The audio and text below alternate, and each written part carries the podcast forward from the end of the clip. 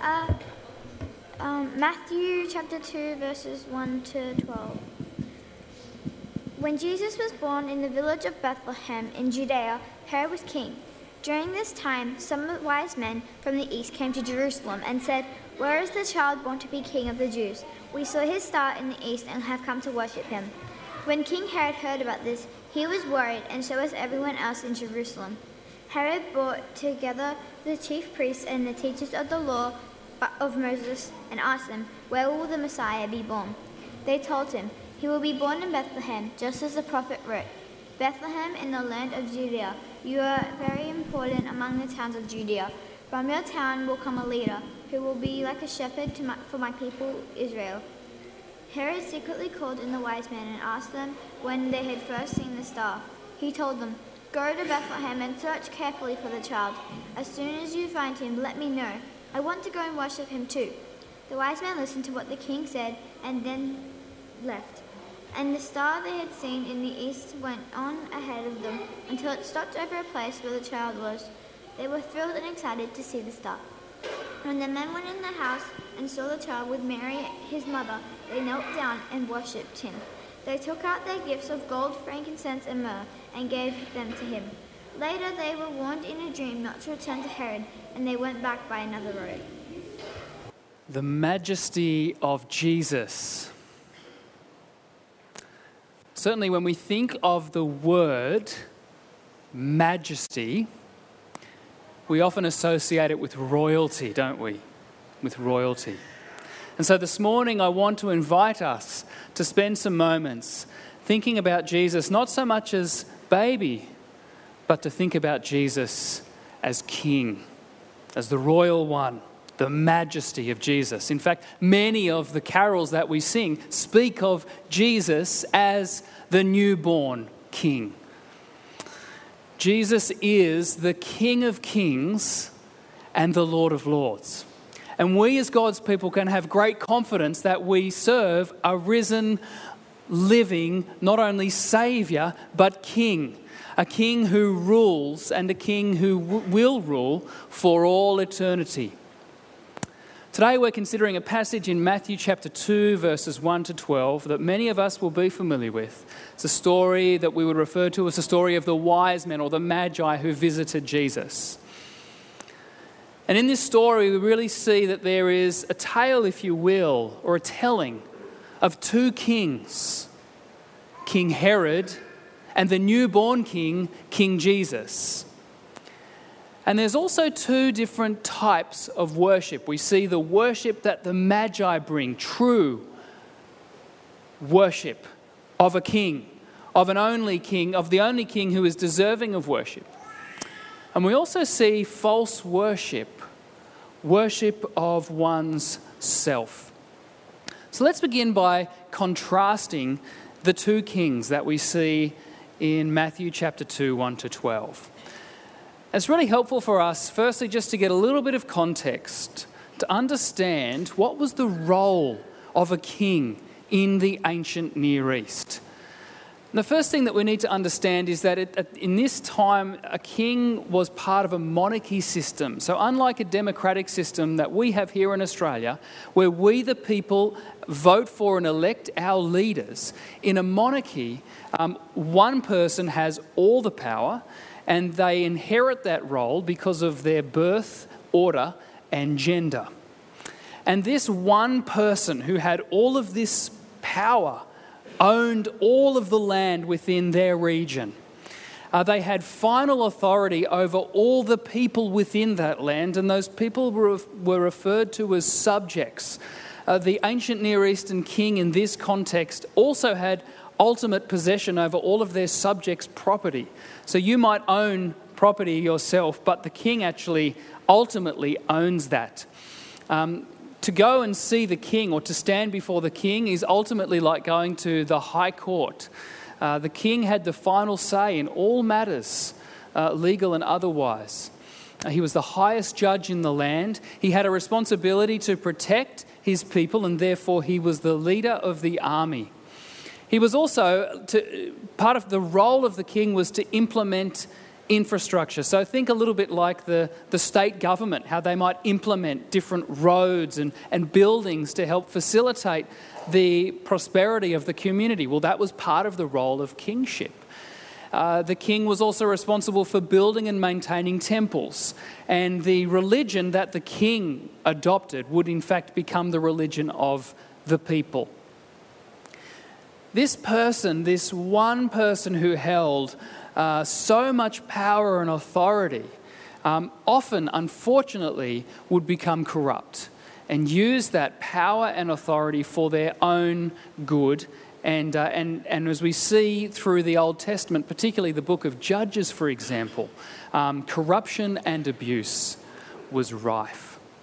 And this corruption and abuse really heightened the Jewish people's anticipation of a promised Messiah. You see, the, the Old Testament scriptures prophesied about a coming Messiah, the anointed one. As we spoke last Sunday, there were plenty of people throughout Scripture who were anointed by God to lead and serve his people, but ultimately their hope was resting in the promised Messiah, the anointed one who would come. And he would come and he would rule them with justice he would function as an ideal king, and he would, in a sense, fulfill all of the expectations and hopes of an ideal king, not a corrupt or an abusive king, but a king who used all of that power and authority for good. He would be a just and a fair ruler. He would serve and save and deliver his people from their enemies, and under his kingship, under his leadership, the kingdom would prosper in every respect physically, economically, and spiritually. In today's story, we are introduced to King Herod, who is also known as Herod the Great. He is a historical figure and he has a track record of being someone who was not very well liked, particularly amongst the Jewish people. He was not the rightful king of the Jews to begin with he had aligned himself with Rome and in doing so had become the king of the Jews. He was a bloodthirsty tyrant. He had a reputation for being a murderous man. He murdered his mother in law, his um, brother in law, he, ma- he murdered three of his own sons, 46 priests, and anybody else who got in the way um, of his desires. Anyone who was a threat to him was put to death. The two things that he's most well known for historically, even outside of the scriptures, is both his bloodthirsty nature, which we will soon see, and the accomplished sort of master builder that he was. Um, he built many great buildings, some of which still remain today, you can see in Israel. Um, he, but he was, and he tried to win the hearts of the Jewish people with his extravagant buildings. One of the things that he did to try and win the hearts or the love or the respect of the Jewish people was to restore the temple, their place of worship. But he was hated by the Jewish people because he was not their rightful king. And he didn't represent what they had hoped for in a king either. He was someone who was incredibly paranoid. And we see in the story today that when King Herod heard this, the news of this newborn king, he was greatly disturbed, and all of Jerusalem with him. I wonder why all of Jerusalem was disturbed. Well, Julius Caesar has been coined as saying, I would rather be Herod's pig than his son and people knew that Herod would fly into an outrage and a fit, and the prospect of a newborn king was not a good prospect for Herod, but also for others. At the end of the day, Herod's scorecard is not a good one. He is a dead king with a legacy of death. Let's just reflect a little bit more on this ideal ancient Near Eastern king. Probably the most idyllic image of an ancient Near Eastern king is that picture of a shepherd. A shepherd who would care for and love and take care of his sheep. Um, the role of a shepherd is very much one of existing for the sake of others. A shepherd, people don't become shepherds because they are power hungry. They become shepherds because they uh, have a desire to serve. And a true shepherd, in the most ideal form, is one who loves and cares for the sheep. A true shepherd is just and fair, and a true shepherd will provide, protect, and prosper the sheep. And it's, this is the image that we need to have in mind of King Jesus. Because it was even prophesied that this promised Messiah would be like a shepherd. In Matthew 2, verse 6, we read, But you, Bethlehem, in the land of Judah, are by no means least among the rulers of Judah, for out of you will come a ruler who will shepherd my people Israel. That's a combination of Micah 5 2 and 2 Samuel 5 2. You know, Jesus himself, when he grew up and became a man, referred to himself not only as a shepherd or the shepherd, but the good shepherd, which is very significant because in the Old Testament, in Genesis, God himself, Yahweh, is referred to as the good shepherd. And so in this moment, Jesus is actually referring to himself as being God. And he goes on to explain that a good shepherd is known because he lays down his life for his sheep. He is prepared to give up everything for the sake of those he leads. Jesus is a living king and he has an eternal legacy of life. Jesus laid down his own life as that ultimate king, that shepherd king, so that all who come under his care will have life and life eternal.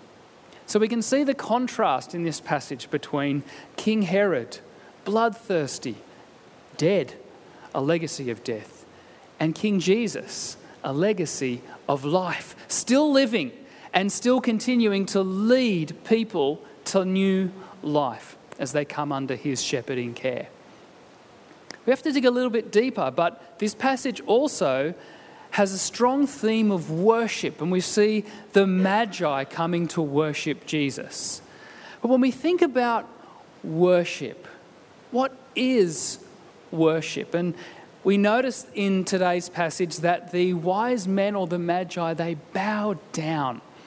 And I just love this picture, this image of worship. I think it says so much. Worship is about lowering oneself. Worship is about assuming a posture that says, I am lower than you, first and foremost. It is a posture that says, You are worthy and I am not. It is a posture that says, I have nothing to offer or bring. It's a beautiful picture, isn't it? And ultimately, that's what worship is. It's bowing down, it's assuming a posture that says, I am nothing. You are worthy. You are worthy to be praised because you are great and you are glorious. And whilst we might not physically bow down, although that would be a great thing for us to do from time to, from time, to time, when we come to worship God, we bring a posture of bowing, don't we? We bow our hearts and we say to God, You are great. We are lower than you. We want to exalt you and lift your name high. Worship is also costly. You know, the wise men brought these gifts, these gifts that were fit for a king gold, frankincense, and myrrh. And it cost them something to give those gifts away. Worship costs us there's not only a sense of lowering ourselves before God, but there is a price. Uh, very tangibly, part of that price is that the tithes and offerings that we bring, for example. That's why it is part of our worship. It is giving back to God what is rightfully His, to sow back into His kingdom. But it will also involve a cost of our time. It will involve a cost of perhaps giving things up. It will involve a cost of time in terms of the way that we choose to serve our King. And worship is also a journey. Just as the wise men went on a journey of following Jesus in order to worship him and present him with their gifts, For us as God's people, worship is a journey that we will take for our whole lives, and our worship will change over time. We will go through different phases and different stages of worship. And you know what? It is ultimately a journey towards greater surrender. The more we surrender, the more God is honored in our praise. It's very easy for us to withdraw and withhold our worship from God, or to only bring our worship to God one day a week. God desires for people who will worship Him in spirit and in truth on all occasions and in all ways. In fact, we are called to be living sacrifices, which means that we actually lay down all of our lives as worship. Worship is a journey. None of us have reached the final destination. What is the final destination of worship? It is seen in our story today. The final destination in worship is the presence of Jesus. And we will continue to worship and lift up God until that day when our journey will reach its endpoint and we will stand face to face with our Maker and worship Him. Won't that be a glorious day? But until that day comes, that is the image that we should bear in mind that when we come to worship, we are indeed entering the presence of the King of Kings and the Lord of Lords, who is so worthy to be worshipped and to be praised. The wise men offered their gifts. They brought what they had that was fit for a king. What are the gifts that you and I have that are fit for a king? Above all, King Jesus desires our hearts, hearts that are tuned to Him, hearts that desire to serve and follow Him and lead the kind of life that He instructs us to lead. God doesn't want false worship. And what we see in Herod is false worship. You know, we as the readers know when we read this text that Herod had a plot. He had different intentions from the words that he used. We read in verse 8 He sent them to Bethlehem and said, Go and search carefully for the child. As soon as you find him, this is Herod speaking to the Magi, report to me so that I too may go and worship him. Now, we as the readers know that Herod, who is paranoid, and murders anyone who steps in the way of his power, ends up dead, has no real intention of worshipping Jesus, does he? But that's what his words are saying. His lips say one thing, but there's something very different, very dark, and very deceptive, and very false that lurks in his heart. And ultimately, what we see in what we see of King Herod is that he worshipped himself. There was no higher or greater power than him. And anyone who stood in the way of his authority, of his power, of his kingship was eliminated, was removed because they were a threat. Herod worshipped himself. I guess it begs the question who or what do we worship? Tim Keller has this quote that says, You don't get to decide to worship. Everyone worships something. The only choice you get is what, or perhaps who to worship. We worship that which captivates our heart. And Herod was most captivated with himself. He didn't exist to serve the people in his kingdom, he used his power and his authority to serve and better himself, in great contrast to the other king, the true king, who used his power and authority to lay down his life for those he served. Unfortunately, I think in our 21st century Western world that we live in, so much worship is about self. It's about becoming a better me. It's about you know, furthering my own career and my own interests. It's, you know, it's about worshiping my body, it's about worshiping my career, um, all of these things. And there's absolutely dimensions and elements that are good. But so much of society now is very much about worshiping of self, taking care of number one, ensuring that life is as comfortable as possible for you. It's very much about looking out for ourselves, isn't it? This is the message of the world. You're the most important person in the world, and you need to do everything you can to make your life as comfortable and as easy as possible. This is kind of the Herod style of worship. it's very, very different to the Jesus style of worship, which is a worship that requires submission and sacrifice. It is costly. Two very different types of worship. And you know, the reality of this is none of us are exempt. Uh, I am tarnished with the brush of self worship just as much as each and every person in this room is, because we are fallen, sinful people. And I know in my own self there is so much selfishness that thinks of Joel first. it's in conflict with what God desires for me. And I have to work hard against that. It's a journey, isn't it? To stop worshipping self. And I, the amount of times I catch myself thinking, all I'm thinking of is myself in this situation rather than others.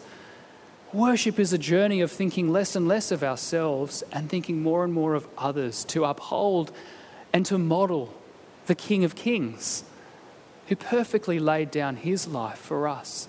We too, in a sense, lay down ourselves so that we may lift up Jesus. Worship is very much about the heart. And a good way of knowing what we worship is to frequently check our heart. What is our heart being captivated by? What are we spending a lot of our time thinking about and giving our attention to?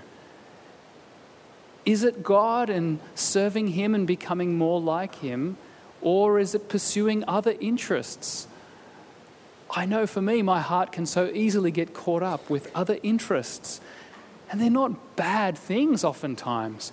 But when they begin to occupy us extensively, and when we give a lot of our time and energy to other pursuits and other hobbies and other interests that are all about fulfilling and becoming better versions of ourselves, which is, I think there's a really subtle kind of um, message there. This, I have a huge desire to become a better version of myself.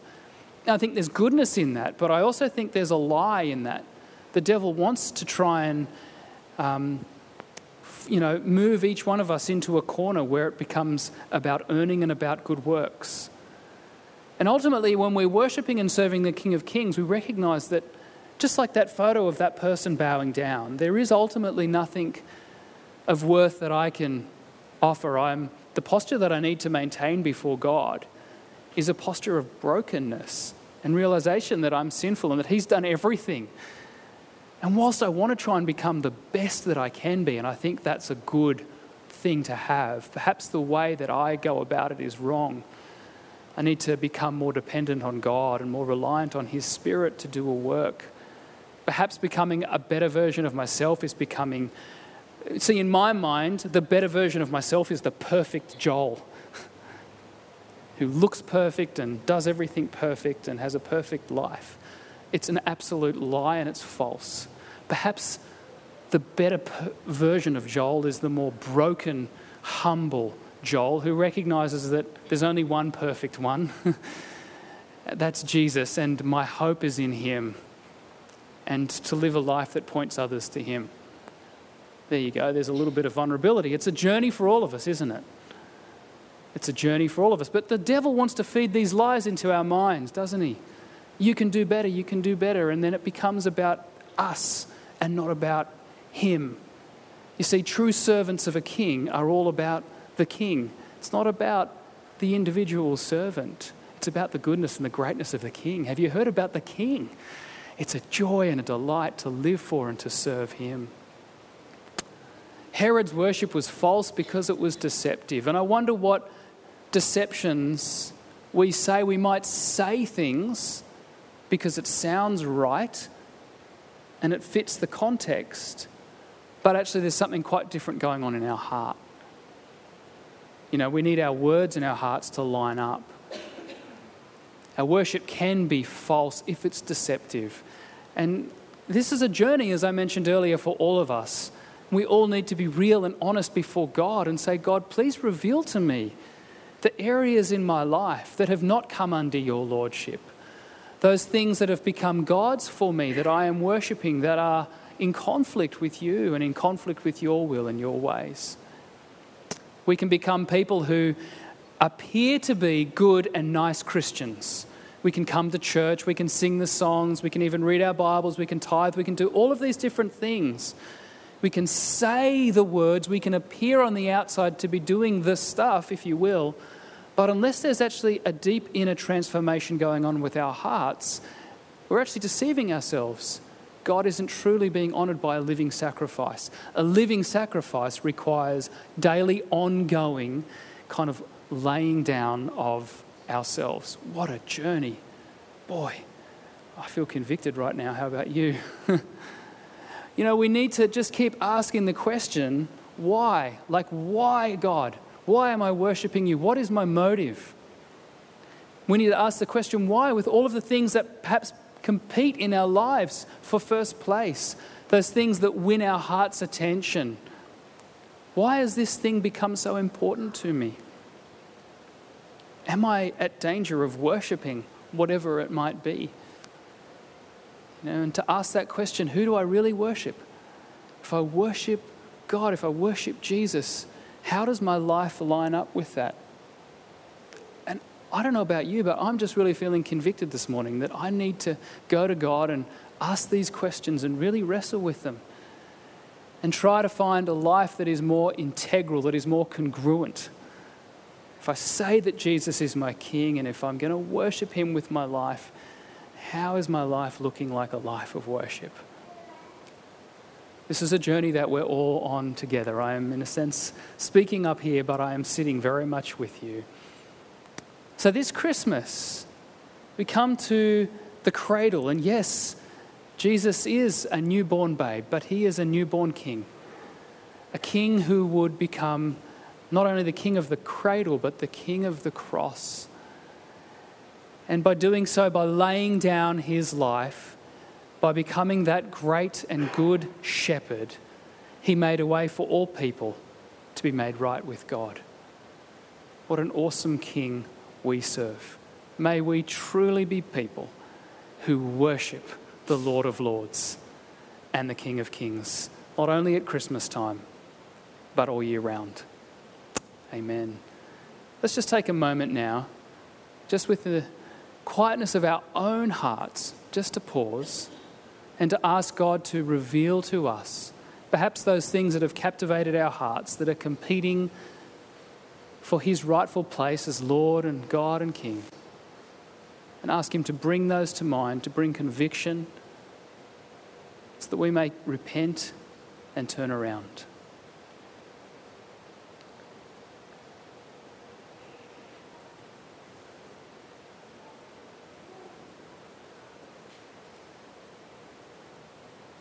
Heavenly Father, we collectively now just come before you and humble ourselves before your majestic throne. We say, Sorry, Lord, for those things that we have crowned in our lives and in our hearts that are in conflict with you, your will, and your ways, and your desires for us. Help us to find that healthy balance that enables us, Lord, to enjoy the good things that you give us as your kids, but not to allow them to take your place. We repent of those things and we offer them to you. Those things that we struggle with, those things that occupy so much of our time and our thoughts and our money we offer them to you and pray that they could be used for your glory.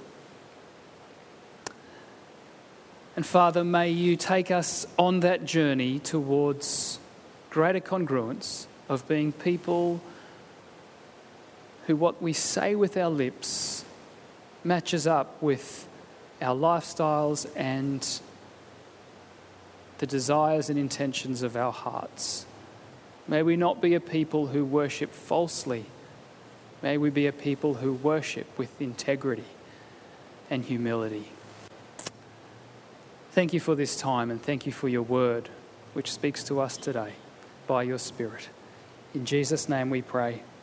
Amen.